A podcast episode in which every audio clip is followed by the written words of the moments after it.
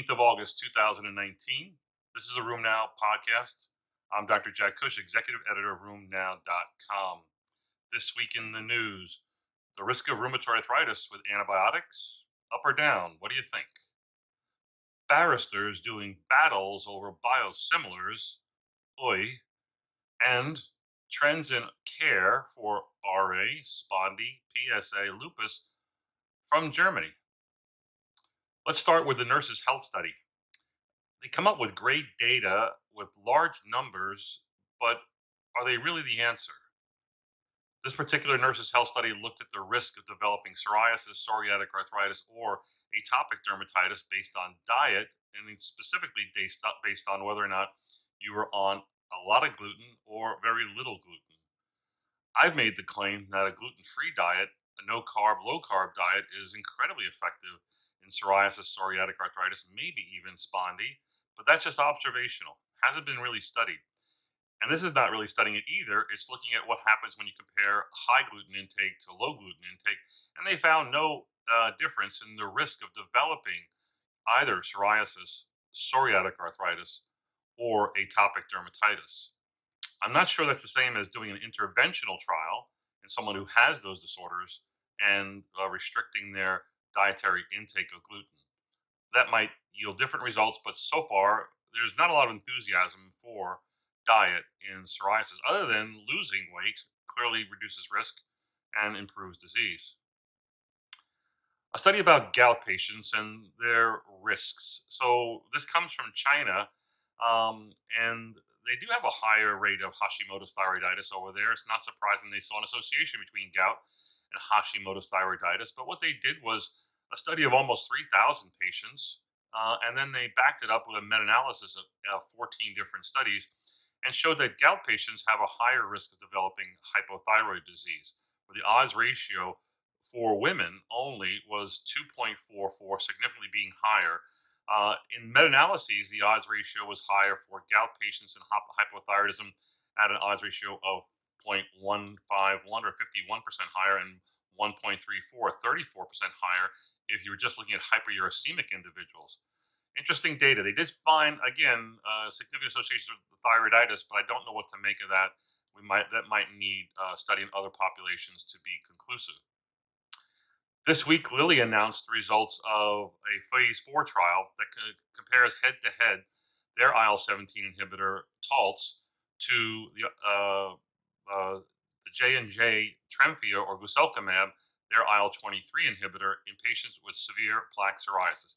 This is a skin study, dermatology-only study, and you give them credit in dermatology. They do a lot of head-to-head trials, and it does seem to make a difference in the prescribing patterns of docs, but I'm not sure head-to-head trials have really made that big a difference yet in rheumatology. Nonetheless, this particular study did show significant benefit to TALTS over Tremfya uh, as far as P A S I one hundred, or total skin clearance at week twelve, better P A S I seventy-fives at week two, and better P A S I nineties at week four and eight, and I think also twelve, for, again, the I L seventeen over the I L twenty-three.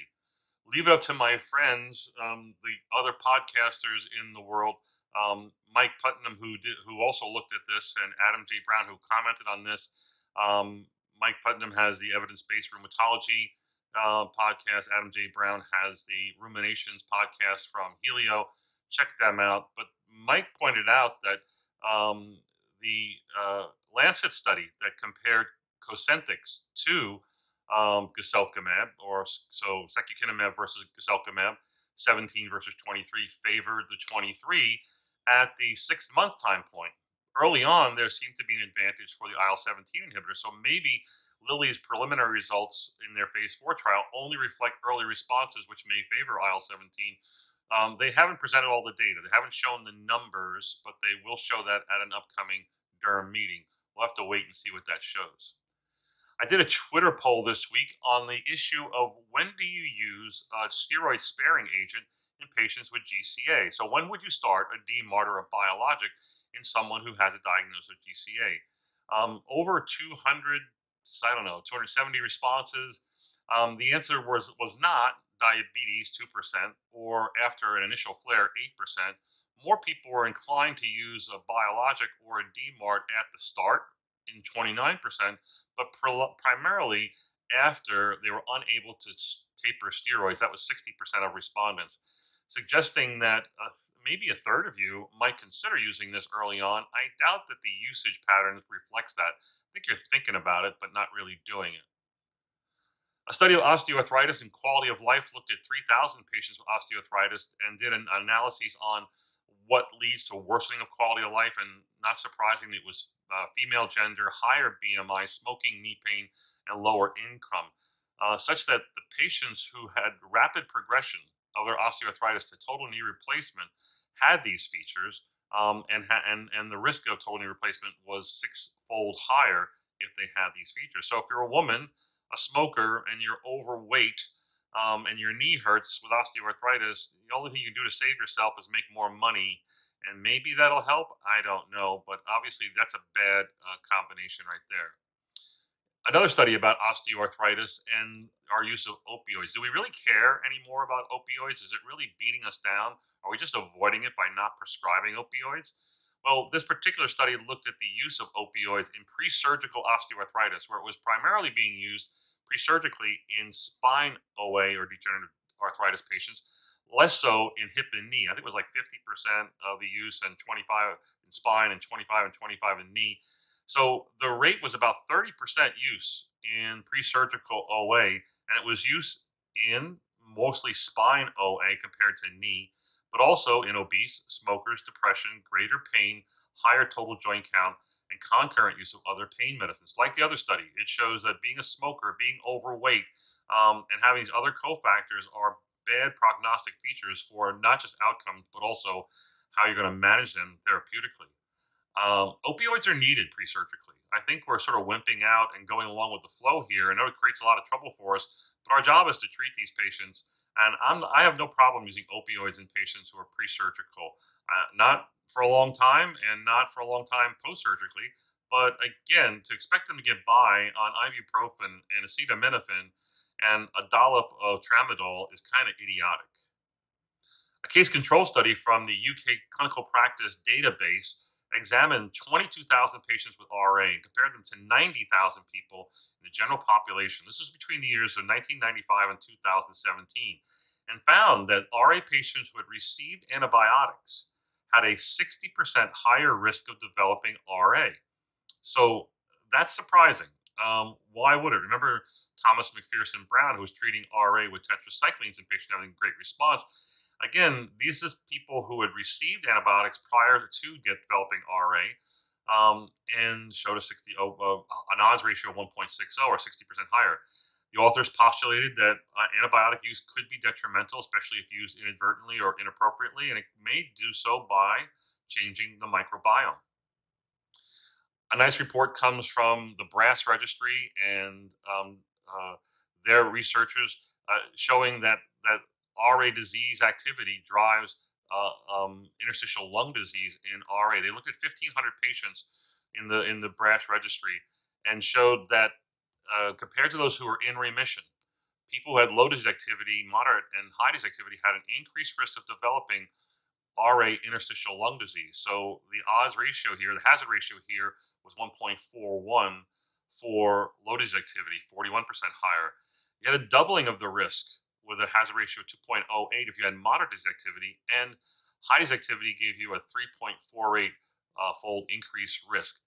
They calculated that each unit increase in the Dash twenty-eight score led to an increased risk of I L D by as much as thirty-five percent. So disease activity, very important in averting one of the worst complications of R A, which is R A lung disease.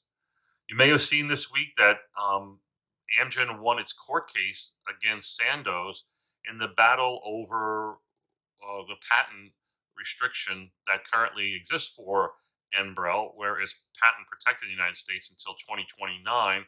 Sandoz, with its new biosimilar Erelzi, which is also known as Etanercept-S Z Z S or Z S Z Z S, that's the suffix abbreviation, which is only seen here in the United States anyway.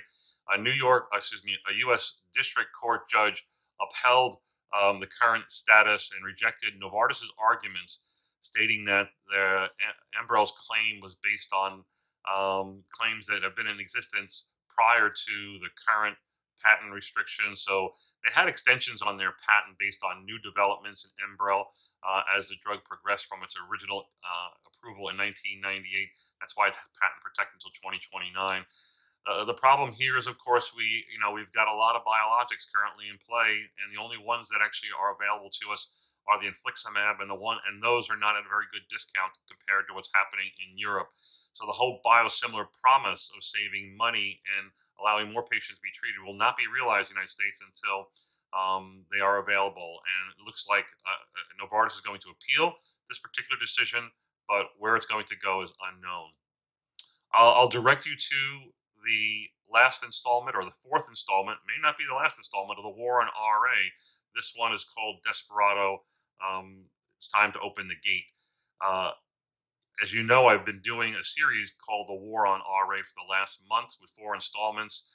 Uh, and in this one, I wrap up why I've had all those Eagles song drops in there, why I talk so much about the Eagles and Glenn Frey, who died in January of two thousand sixteen from rheumatoid arthritis and I B D and complications thereof, including pneumonia, that uh, he died from in New York in January two thousand sixteen.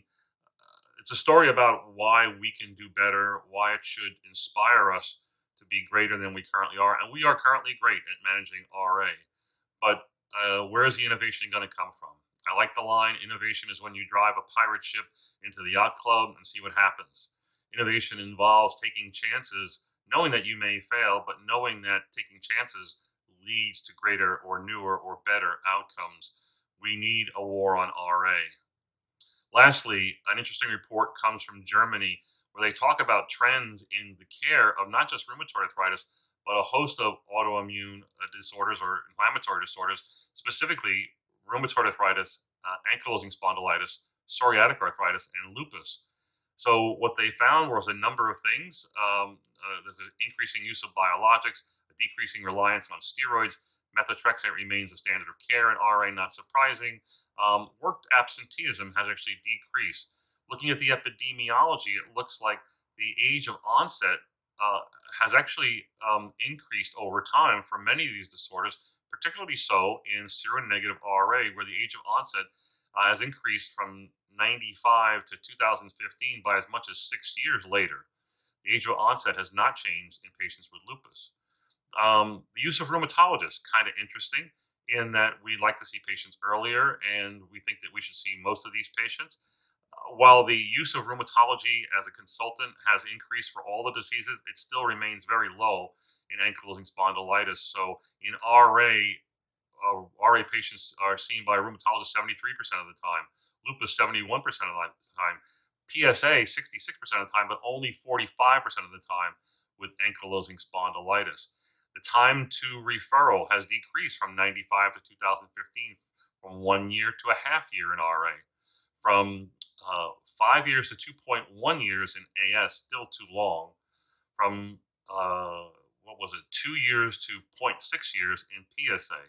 These are all encouraging data. I don't think we're doing that well in the United States as far as referral and being seen by the rheumatologist. And lastly, trends in drug therapy were interesting. Uh, biologics have increased to about thirty percent across the board, twenty-eight percent in R A by two thousand sixteen, thirty-three percent in P S A, and fifty percent of A S patients are taking a biologic in two thousand sixteen. These trends have gone up quite a bit since they were first introduced at the turn of the century in two thousand. So that's it for this week on Room Now. You can go to the website to see these links uh, and read up more about these interesting studies. Tune in next week to the Room Now podcast.